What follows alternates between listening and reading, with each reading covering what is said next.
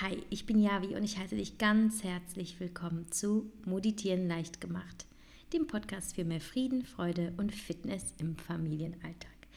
Und wir haben mittlerweile die 16. Folge und sind immer noch bei der QA-Reihe, die mir wahnsinnig viel Spaß macht und ich mich so freue, dass ihr richtig tolle Fragen geschickt habt, von denen wir alle profitieren weil ich glaube, dass es äh, Fragen sind, die äh, die meisten tatsächlich interessieren. Und ich hatte ja schon die letzten beiden Folgen äh, kategorisiert, also in bestimmte Gruppen gepackt. Da könnt ihr gerne nochmal reinhören. Und dieses Mal, in dieser Folge, widme ich mich dem Thema Ernährung bei den Kindern und bei mir auch, aber hauptsächlich bei den Kindern und auch dem Thema Gesundheit im Allgemeinen. Und ich würde sagen, wir steigen direkt ein, damit die Folge wieder möglichst kurz wird. Wobei ich glaube, das wird bei mir nie klappen. Sorry, der Stuhl quietscht. Und ich bin gespannt, ob diesmal die Handys leise bleiben und die Spülmaschine nicht irgendwie äh, irgendwelche Geräusche macht. Ich lerne dazu. Ähm, steigen wir ein mit der ersten Frage eine Frage, die mir in den letzten Jahren so wahnsinnig häufig gestellt wird. Und ich weiß gar nicht, ob ich sie überhaupt jemals eindeutig beantwortet habe. Und zwar, wie ernähren sich deine Kinder? Eine sehr, sehr gute Frage und ich glaube, sie ist wenig spektakulär, die Antwort zumindest. Und zwar, ähm, ja, sie ernähren sich ausgewogen und gesund, aber ohne Verbote. Und dazu werde ich auch gleich nochmal was sagen, warum das so ist. Erstmal möchte ich euch ein bisschen reinholen in unseren Alltag und erzählen, ähm, ja, was bei uns so auf den Tisch kommt und was meine Kinder essen. Also zunächst einmal gibt es ja eigentlich zwei Welten. Es gibt einmal die Welt zu Hause und es gibt einmal die Welt in der Kita. Also in der Kita wird frisch gekocht und es gibt immer eine Proteinkomponente, ähm, mal Fisch, mal Fleisch, mal Hülsenfrüchte. Ähm, es gibt immer Kohlenhydrate und Fette und ich hoffe möglichst gesunde Fette. Äh, ja, aber da lasse ich auch los und da lasse ich einfach machen. Da ich auch weiß, dass ich zu Hause zu, äh, ich sag mal, 90 Prozent auf eine gesunde Ernährung und kindergerechte Ernährung achte. Es gibt natürlich auch noch mehr Welten. Es gibt auch die Welt bei Oma und Opa, da dürfen die auch mehr als, ich sag mal, zu Hause oder woanders vielleicht. Und das ist auch völlig in Ordnung so. Ähm, ich äh, muss nicht die Kontrolle überall über alles haben und fühle mich sehr wohl dabei, einfach auch dort auch Freiheiten zuzulassen und ermöglichen und einfach eben zu Hause so, so meine Philosophie zu leben. Ja, wie ist denn meine Philosophie? Meine Philosophie lautet, ja, möglichst natürliche Lebensmittel, wenig verarbeitet. Es gibt sicherlich auch mal ein Würstchen auf die Hand oder sowas. Ähm, aber äh, dennoch ist es so, dass ich würde sagen, ja, zu 70, 80 Prozent einfach Gemüse, Obst, Getreide, ähm, auch mal Milchprodukte auf den Tisch kommen und ja, der Rest, da wird auch mal improvisiert und einfach geschaut, was mögen meine Kinder, was tut ihnen gut. Mittlerweile sind sie natürlich in einem Alter, sie haben so viel mitbekommen. Sie lassen sich auch einfach nicht mehr ganz abschirmen von der, von der Lebensmittelindustrie und von all den Leckereien, die es gibt auf dem Markt. Aber das ist auch völlig okay. Und ich merke an ihrem Verhalten auch, dass ähm, sie sehr, sehr intuitiv vorgehen. Und das ist das, was wir brauchen. Ähm, Gerade ich weiß ja aus eigener Erfahrung, wie schnell sich eine Essstörung entwickelt. Ähm, ich weiß nicht, ob ihr das mitbekommen habt, vor einiger Zeit, vor einigen Tagen erst, hat Weight Watchers eine Kinderabnehm-App gelauncht. Ähm, da stellen sich meine Haare ja zu Berge. Denn diese App ist schon für Kinder ab 13 gedacht. Also es ist ein super kritisches Alter. Die Kinder sind einfach noch nicht in der Lage zu reflektieren und ähm, ja, ihren, ihren Weg irgendwie zu gehen, sondern sind sehr empfänglich eben für das, was von außen kommt. Und wenn es dann eine App gibt, die dir sagt, wie viel du essen darfst und was du essen darfst und ähm, dann gibt es die Gruppe mit mehr Punkten und dann gibt es die Lebensmittelgruppe mit weniger Punkten. Das finde ich unmöglich. Ich finde das unmöglich. Da kann ich äh, demnächst auch nochmal bei Instagram was zu sagen. Ich finde, das ist ein Thema, das ähm, ja, sollte mehr Aufmerksamkeit bekommen. Ja, aber bei mir war es genauso. Ich habe sehr, sehr früh mitbekommen von meinen Eltern, welche Lebensmittel dick machen, welche besser sind. Das heißt, mein Vater sagte immer, Nudeln machen fett und lass die Finger davon und hast du nicht gerade ein bisschen zugenommen. Und das hat mich so, so früh schon in, in diese in diese Haltung versetzt, ich muss schön sein, damit meine Eltern mich, mich lieben und ich darf dies nicht, also esse ich das heimlich. Das ist auch ein Punkt. Und ich, für mich war immer klar, ich möchte, dass meine Kinder ohne Verbote aufwachsen. Bei mir war so vieles verboten, dass ich bis heute Schwierigkeiten habe, eine Tafel Schokolade nur, sage ich mal, nur ein Stück davon zu essen und dann zur Seite zu legen, weil ich immer das Gefühl habe, es ist verboten, ich habe es danach nicht mehr, also esse ich es schnell auf.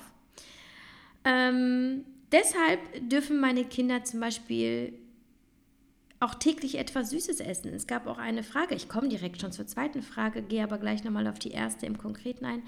Und zwar hat ähm, eine Person noch gefragt, dürfen deine Kinder ungesundes essen und Süßkram essen? Und ja, das dürfen sie, absolut in Maßen und ich achte da sehr drauf. Aber die Regel ist eine Süßigkeit am Tag. Und dann ist es mal ein Eis, das ist bei uns immer hoch im Kurs, vor allem im Sommer, jeden Tag ein Eis nach der Kita zu Hause. Da habe ich auch manchmal selbst gemacht, das manchmal ist es halt einfach irgendwie so ein kleines Milcheis, ein kleines Schokoeis, so diese typischen Kinder, diese kleinen Kindersorten am Stiel. Ähm, und manchmal ist es vielleicht ein Bonbon aus Papas Gummibärchentüte oder es ist dann auch mal ein kleiner ähm, Obstriegel richtige Schokolade essen meine Kinder gar nicht. Also nicht, dass sie jetzt sich irgendwie so ein Snickers reinhauen, das äh, stehen die gar nicht drauf. Aber ähm, ja, sie dürfen sich dann eine Sache aussuchen und Lias sagt dann häufig, wenn ich zu ihm zum Beispiel aus der Kita abhole und dann frage, habt ihr Hunger, wollt ihr schon eine Kleinigkeit essen, weil das manchmal schon vorkommt, dann sagt er, nee Mama, ich warte, bis wir zu Hause sind, dann möchte ich lieber ein Eis. Und ähm, so ist das dann häufig. Also Leo ist halt eher so, äh, okay, ich verstehe nicht, warum ich nach einem Eis nicht äh, schon noch ein zweites darf, aber der Elias hat das schon verinnerlicht und ich finde das toll, wie er das selber reguliert. Und es ist halt alles da. Wir haben zu Hause sowohl ein paar Süßigkeiten als auch eben Eis und sie wachsen damit auf aber sie, sie, sie fühlen eben noch diese Sättigungs- und diese Hungersignale. Also es ist schon vorgekommen, dass sie ein Eis gegessen haben und nach der Hälfte gesagt haben, oh Mama, ich bin satt und dann legen sie es weg. Und das ist mein Ziel, darum soll es gehen. Und jetzt komme ich nochmal eben auf die erste Frage zurück. Ähm, wie sie sich eben ernähren. Also es ist ganz witzig zum Beispiel, ich habe neulich auch noch einen Post darüber äh, geschrieben auf Instagram, könnt ihr mal schauen auf meinem Profil, äh, dass sie zum Beispiel äh, jeden Morgen und jeden Abend das gleiche essen. Und selbst wenn sie mal zwischendurch Lust auf, auf was anderes haben, sagen sie danach immer noch, Mama, wir möchten unseren Brei. Und Brei ist Porridge. Sie nennen es Brei, weil ich es halt früher auch Brei genannt habe. Aber es ist tatsächlich einfach ein Porridge und zwar ähm, Haferflocken mit äh, Reismilch oder Hafermilch oder Cashewmilch oder so. Ganz selten auch mal Kuhmilch. Nicht, dass ich Kuhmilch generell verbiete, sie dürfen auch Milch trinken, aber ich achte dann drauf, dass es zumindest nicht total ausartet. Genau, also Porridge mit, mit einer pflanzlichen oder mit einer Kuhmilch. Äh, dazu ein Löffel Nussmus, zum Beispiel Erdnuss oder Cashew oder Mandel oder was auch immer, manchmal auch Kokosmus. Ähm, dann kommt da Kakao rein, also Kakao, Backkakao, ungesüßter Backkakao. Ist bei denen auch ein Muss und Banane. Und das essen die jeden Morgen und Abend. Sie lieben es und sie verputzen es. Und manchmal wollen sie darauf noch ein bisschen Müsli, dann dürfen sie sich ein Müsli aussuchen. Wir haben verschiedene Sorten und davon gibt es dann nochmal einen Esslöffel obendrauf, so für den Crunchy-Effekt. Ich liebe das ehrlich gesagt auch und ich verstehe meine Kinder so gut und ich finde das so toll, weil das einfach eine super gesunde, zuckerarme, proteinreiche, ähm, Mahlzeit ist mit, mit guten Fetten und es ist auch nicht, nicht teuer. Und es ist einfach gemacht. Man kann es gut vorbereiten und da freue ich mich sehr darüber, dass es so, so gut angenommen wird. Und bei Lias mittlerweile, der ja morgen vier wird, schon äh, fast drei Jahre, ja, der ist das ungefähr so seit seinem ersten Geburtstag.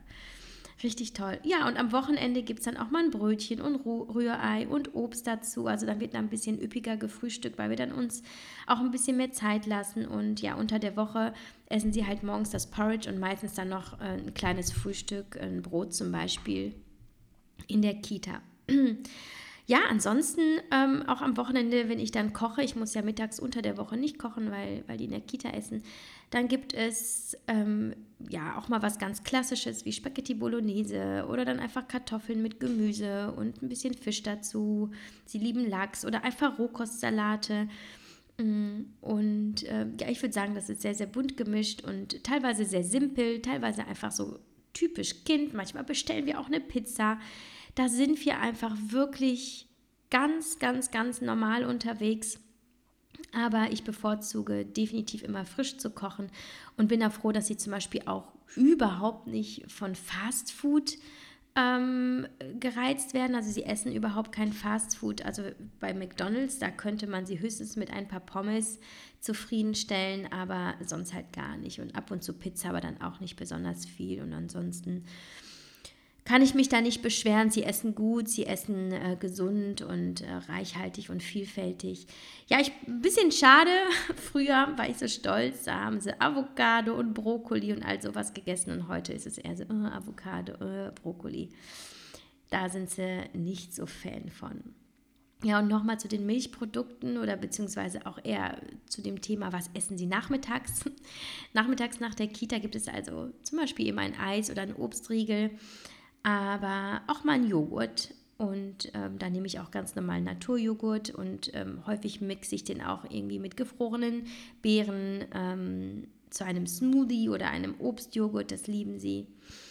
Und äh, ansonsten ja dann einfach mal Reiswaffeln und Nüsse und auch mal was Süßes wie Kekse zum Beispiel.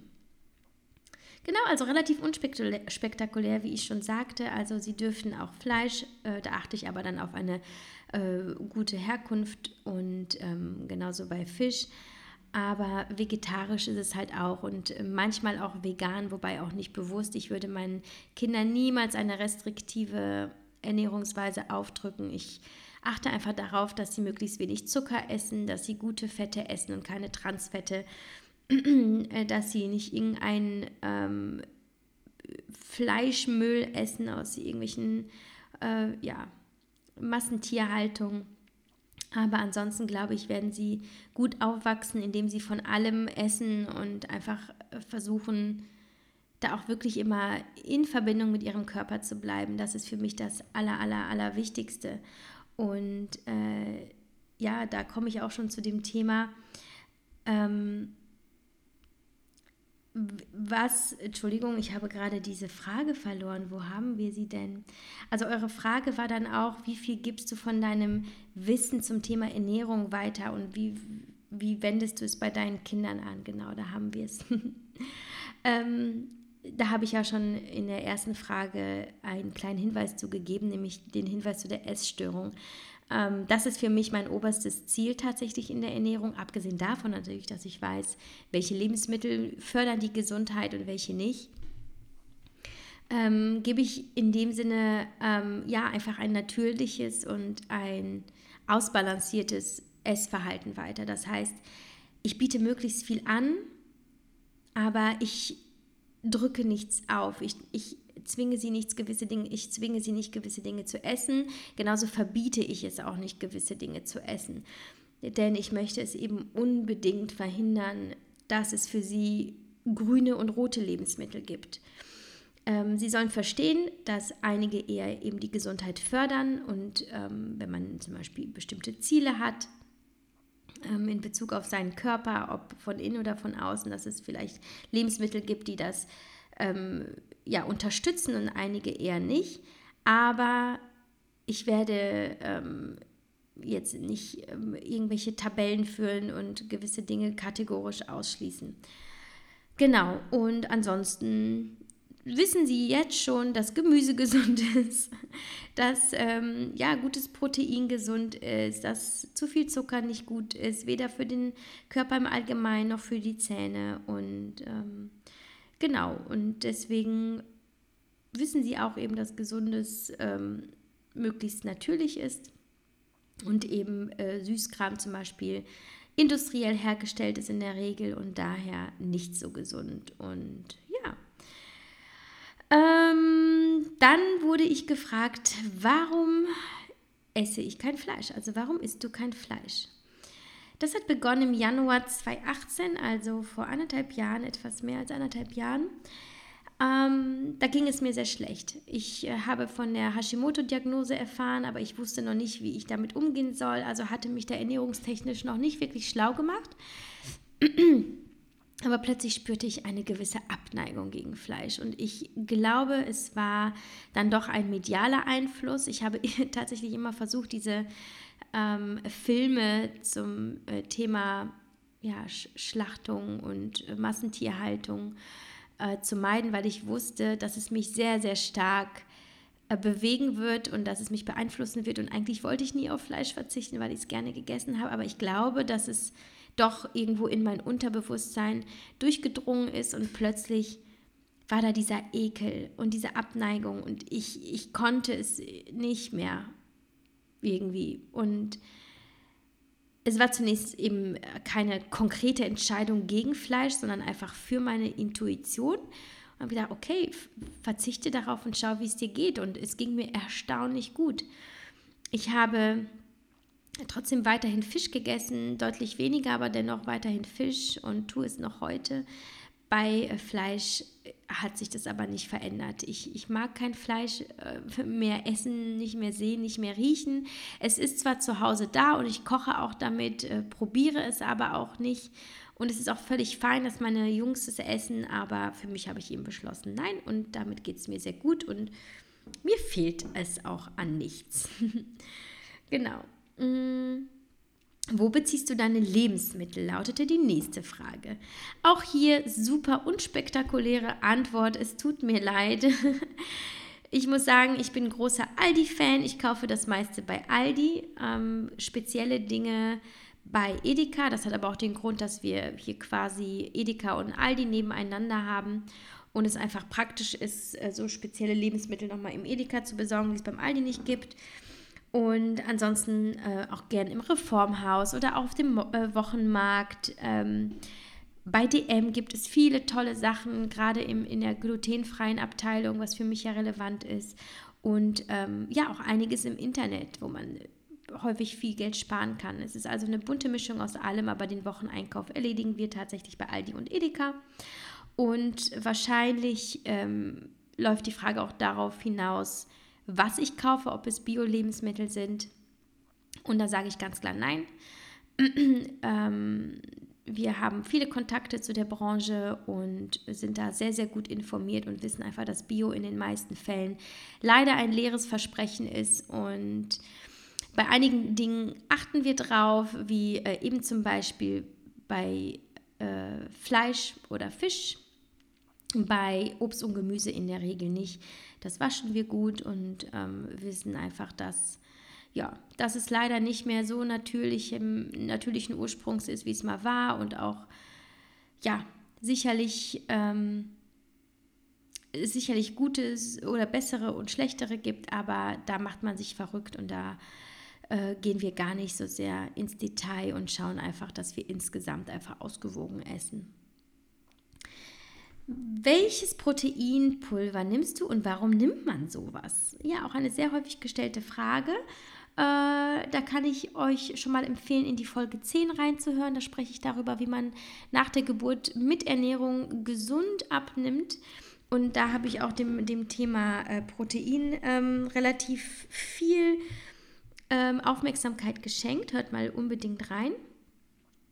Ansonsten kann ich da relativ kurz jetzt darauf antworten. Und zwar Protein ist einfach so wichtig. Es ist unglaublich essentiell und ich würde sagen, neben Gemüse und guten Fetten die Basis einer gesunden, stabilen, ähm, ja, maximal gesundheitsfördernden ähm, Ernährung.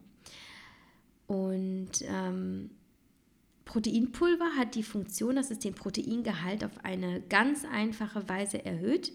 Also wer darauf achtet, dass er möglichst Protein isst und zum Beispiel auch kein Fleisch isst oder viel Sport treibt ähm, und eben ähm, zum Beispiel abnehmen möchte, weil Protein beim Abnehmen sehr, sehr wichtig ist, der kann eben mit Proteinpulver sehr viel tricksen und ähm, schnell eben Protein aufnehmen. Es schmeckt in der Regel auch sehr, sehr gut. Es gibt ja so viele verschiedene Geschmackssorten. Ähm, es macht satt und es ist vielfältig einsetzbar. Also ob als Smoothie, als Smoothie Bowl, als Shake, ähm, einfach nach dem Training ähm, oder zum Backen auch, in Porridge. Es gibt so viele Möglichkeiten, Protein, ähm, den Proteingehalt zu erhöhen und ich finde, das ist ein ganz äh, tolles Tool im, in der alltäglichen Küche eines gesundheitsbewussten Menschen, aber auch nicht zwingend notwendig. Das möchte ich auch noch betonen. Es ist ein Nahrungsergänzungsmittel, also äh, weder ersetzt es Speisen noch hat es irgendeinen zauberhaften ähm, Effekt. Es hilft einfach nur, wer eben Probleme hat, auf mehr Protein in der Nahrung zu kommen oder Mühe hat abzunehmen oder eben viel Sport treibt. Es hilft einfach nur, ähm, ja, eben Protein aufzunehmen. Und ähm, es kann auch tatsächlich das Wohlbefinden steigern, da viele Leute viel zu wenig Protein aufnehmen und ähm, dann gewisse Funktionsstörungen haben, zu müde sind, ähm, schlechte Haut haben, schlechte Haare haben. Und ähm, ja, Protein ist da eben ein, eine gute Möglichkeit, gewisse Baustellen da zu beheben. So, welche Produkte benutze ich? Also ich benutze hauptsächlich vegane Produkte, weil ich ja weitestgehend auf Milchprodukte verzichte. Da gibt es ein gutes von TNT, von Nu3. Ich benutze die von Dr. Görg. Allerdings muss man tatsächlich zugeben, pur schmecken die meisten wirklich katastrophal, weil sie sehr sandig sind. Ähm, und ich äh, trinke sie dann bevorzugt in Smoothies zum Beispiel oder es in meinen Soats am Morgen. Aber ich äh, nehme seit neuestem auch hin und wieder Whey, also das ist Proteinpulver, das aus, ja, aus Kuhmilch quasi hergestellt wird.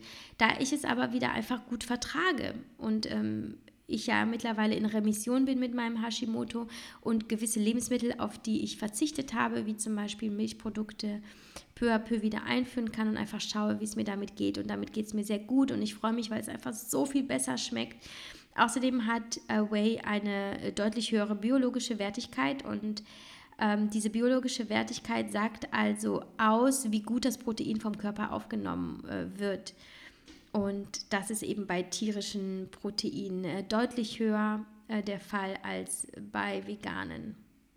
Und ansonsten nehme ich noch äh, ein Kollagenpulver und zwar das von Primal. Und das trinke ich quasi jeden Morgen meistens im Kaffee und das ist nochmal sehr, sehr gut für die Haut gerade fürs Bindegewebe. Und ähm, da könnt ihr euch gerne auch nochmal im Internet einlesen. Sehr zu empfehlen für alle, die sich eben für das Thema Protein interessieren und da gerne etwas tun möchten. Äh, nächste Frage war, erster Schritt aus, äh, ja, Entschuldigung, erster Schritt aus der Abhängigkeit vom Essen. Welchen Schritt sollte ich gehen, wenn ich merke, dass ich abhängig von Essen bin? Ja, das ist eine sehr, sehr, sehr gute Frage und eine sehr wichtige Frage, die mich auch lange beschäftigt hat, weil auch ich abhängig vom Essen war und immer noch merke, dass wenn ich mich nicht reflektiere oder wenn ich nicht merke, nicht, nicht darauf achte, ja, wie, wie ich esse, in dem Sinne von, höre ich wirklich auf meinen Körper, wenn ich esse und greife ich aus ähm, ja, aus einer Intuition heraus zu essen und das ist äh, in dem Sinne gemeint von eine Hungerintuition, ja, und nicht einfach, ich bin traurig oder äh, ich bin überfordert oder ich bin gestresst, weil das wäre ja emotionales Essen und eben die Abhängigkeit vom Essen. Da merke ich also schon, ich habe immer noch diese, äh, ja, diese, diesen Reiz in mir, Entschuldigung, bei emotionalen Missständen zu Essen zu greifen. Und ähm, mittlerweile habe ich für mich aber ganz klar herausgefunden, was der erste Schritt war, um da rauszukommen. Also der erste Schritt, mit dem ich so erfolgreich war. Und das war aufzuhören, das Essverhalten zu bekämpfen, weil das ist nicht das Problem, sondern ganz woanders anzusetzen, nämlich bei der Ursache. Das Aller, Allerwichtigste, der erste Schritt aus der Abhängigkeit vom Essen ist, herauszufinden, Warum ist man abhängig von Essen? Und das bedeutet, man, man sollte sich sehr achtsam und sehr tiefgehend mit sich selbst auseinandersetzen. Ähm, ja, vielleicht einfach wirklich auf, sich auf eine Reise begeben in seine eigene Vergangenheit. Da äh, könnte zum Beispiel eine Hypnosetherapie helfen. Ähm, Habe ich selber auch gemacht und dort wird wirklich nochmal geschaut, wo war der Beginn dieser Abhängigkeit? Wie hat das alles angefangen und warum? Was waren die Gefühle damals? Warum hat man begonnen zu essen zu greifen? Und so eine Hypnosetherapie kann also einen wichtigen Impuls geben, weil man dann äh, wirklich herausfindet und versteht, wo, wo kommt das alles her. Und dann erst kann man ansetzen. Man kann also bei einer Abhängigkeit von Essen gar nicht so sehr dieses Symptom an sich bekämpfen, also die, dieses Essen aus Emotionen, sondern vielmehr dieses Gefühl auflösen, was eben diese, diese Esssucht hervorruft. Also du musst herausfinden, wer du bist, was du brauchst, was du wirklich brauchst. Was sind es für Momente, in denen du zu essen greifst? Wieso bin ich so abhängig? Und ähm, wenn du dich auf diese Reise begibst, ja, zu dir selbst, ähm, vielleicht auch mit Hilfe von Podcasts und ähm, Themen der Persönlichkeitsentwicklung und auch indem du einfach mal nichts machst, als, außer, als einfach mit dir zusammen, mit dir zu sein in der Meditation oder auf Spaziergängen, ähm, dann kannst du sehr, sehr viel entdecken und du bringst auch deutlich mehr Ruhe in dein Leben, was auch sehr wichtig ist, weil man häufig in dieser turbulenten Zeit, die man ja so heutzutage erlebt in seinem Alltag, gerade mit Familie und Job, da häufig überhört man und überfühlt man die ja die wahren Emotionen und kann sie auch gar nicht richtig ähm, behandeln, in dem Sinne von wahrnehmen, zulassen, wieder gehen lassen, sondern man versucht sich einfach zu berieseln, ob mit Essen ähm, oder mit Netflix oder sonstigen Kram, auch einfach indem man durch Instagram surft und man verlernt einfach wirklich dieses, diese wahren Gefühle zuzulassen und das ist eben so wichtig und auf dieser Reise sollte man sich selbst sehr viel Geduld entgegenbringen und Vertrauen in diesen ganzen Prozess und wirklich Ruhe bewahren.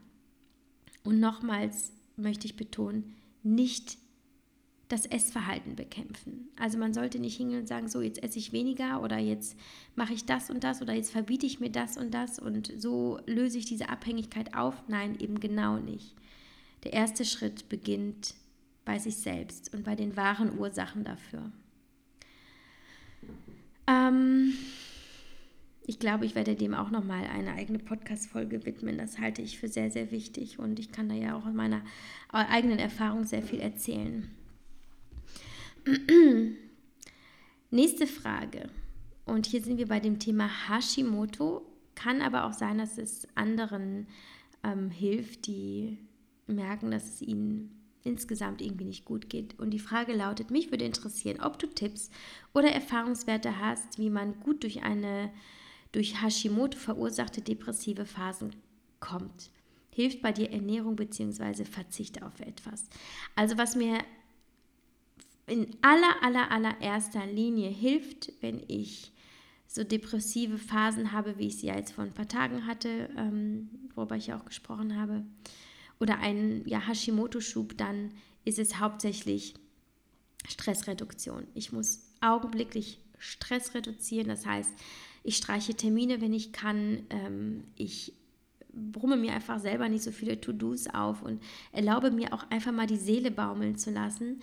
Und ähm, ein Grund ist nicht nur, dass ich dann weniger nervös bin und angespannt, sondern dass ich mich besser fokussieren kann auf mich selbst. Das ist also das Wichtigste, dass ich dann runterfahren kann und dann einfach bei mir bin. Aber nicht in dem Sinne von runterfahren und gehen lassen und ich gammel nur so vor mich hin.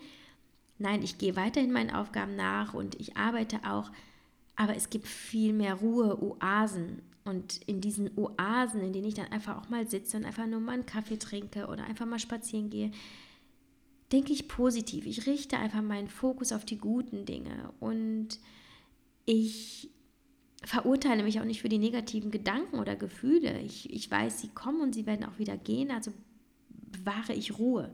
Ich bewahre Ruhe und ich weiß, es wird vorbeigehen. Und solange es mir nicht gut geht, achte ich einfach darauf, dass ähm, ich mir meinen Alltag nicht so voll lade und einfach möglichst gut zu mir bin. Und auch ganz wichtig, ich denke nicht an den ganzen Berg, den ich erklimmen muss, weil man fühlt sich ja häufig wie, als würde man ähm, zu Fuß eines Berges stehen und hinaufschauen und äh, man müsste ihn erklimmen. Und das ist eben falsch. Ich denke nur in ganz kleinen Etappen. Also ich denke nicht an zwei Wochen zum Beispiel, sondern an den nächsten Abend. Also nur tageweise. Ich versuche dann diesen Tag möglichst angenehm und schön zu, für mich zu gestalten und mich nicht stressen zu lassen von dem, was noch vor mir liegt insgesamt, sondern nur bis zum Abend, Step für Step, Moment für Moment. Und das bringt mich total runter und das ist das Allerwichtigste. Und die Person fragte auch nach meiner Ernährung. Ich ernähre mich nicht anders als sonst mit Hashimoto. Also ich verzichte weiterhin auf Gluten und auf industriellen Zucker, esse nach Möglichkeit keine Milchprodukte. Das mache ich immer. Ich ändere also dahingehend nicht wirklich etwas. Aber worauf ich achte, ist, dass ich niemals restriktiv in dem Sinne esse, dass ich mir etwas verbiete, weil ich glaube, es würde mich jetzt noch zusätzlich belasten. Und auf keinen Fall mache ich irgendwelche Diäten oder esse zu wenig. Denn das bedeutet weiteren Stress für den Körper. Das heißt, ich gucke, dass ich ähm, einfach ausgewogen, intuitiv esse, ähm, gesund, Hashimoto-konform, wie es für mich halt passt. Das muss ja jeder für sich selber herausfinden. Und versuche einfach Ernährung nicht zu meinem hauptsächlichen Thema zu machen, weil das ist dann wieder eine neue Aufgabe, ein neuer Stressfaktor, sondern ähm, ja, es soll eine Funktion haben. Ich sättige mich mit guten Speisen, gönne mir auch mal was Süßes, wenn ich es brauche. Da bin ich überhaupt nicht streng und äh, ja, konzentriere mich einfach darauf, dass ich wieder klarere Gedanken gewinne, eben durch Meditation und Yoga und äh, schöne Musik höre, mal mit Freunden treffe, äh, mich mit Freunden treffe, mit ihnen telefoniere und ein Buch lese. Alles, was mir gut tut. Und ganz wichtig, ich spreche mit meinem Mann. Ich informiere meinen Mann. Ich sage, mal, es geht mir momentan echt nicht gut. Ich bin wieder in so einer Phase, da ich kann nicht deuten, was da los ist. Dann weiß er Bescheid und er kann darauf eingehen und ich fühle mich nicht alleine mit diesem Problem und ich fühle mich verstanden, ich fühle mich unterstützt. Ja, und das ist für mich mein, meine kleine Rettung dann in diesen dunklen Zeiten. So kommen wir zur allerletzten Frage und zwar die Frage, Ernährung bei Hashimoto. Keto oder besser Low Carb? Hm. Ja, dazu wird ja bald unser Buch erscheinen. Darauf werden wir in diesem Buch dann auch eingehen, das eine sehr, sehr häufig gestellte Frage ist. Und leider kursieren im Internet fälschlicherweise äh, befürwortende Beiträge, wobei ich will nicht sagen fälschlicherweise. Ich muss auch zugeben, es gibt Leute, die fühlen sich mit Hashimoto, auch mit Low Carb oder mit Keto wohl. Und es ist wahrscheinlich äh, so wie mit allen anderen Ess- und Verhaltensweisen bei Hashimoto, es ist super individuell. Jeder muss herausfinden, was für ihn am besten funktioniert. Und auch mit den Kohlenhydraten. Bei den einen sind es mehr, bei den anderen weniger. Das muss man wirklich äh, durch sehr viel Eigenrecherche und Beobachtung für sich selbst herausfinden. Aber wir vertreten die Meinung, dass weder Low Carb noch ähm, Keto gut sind. Das hat äh, zum einen den Grund, dass ähm, Low Carb, gerade auch in Verbindung mit zu wenig Kalorien, eine hohe Belastung für die Nebennieren äh, darstellt. Und die Nebennieren arbeiten eh schon und sind belastet mehr als bei einem gesunden Menschen. Und das sollte man unbedingt meiden.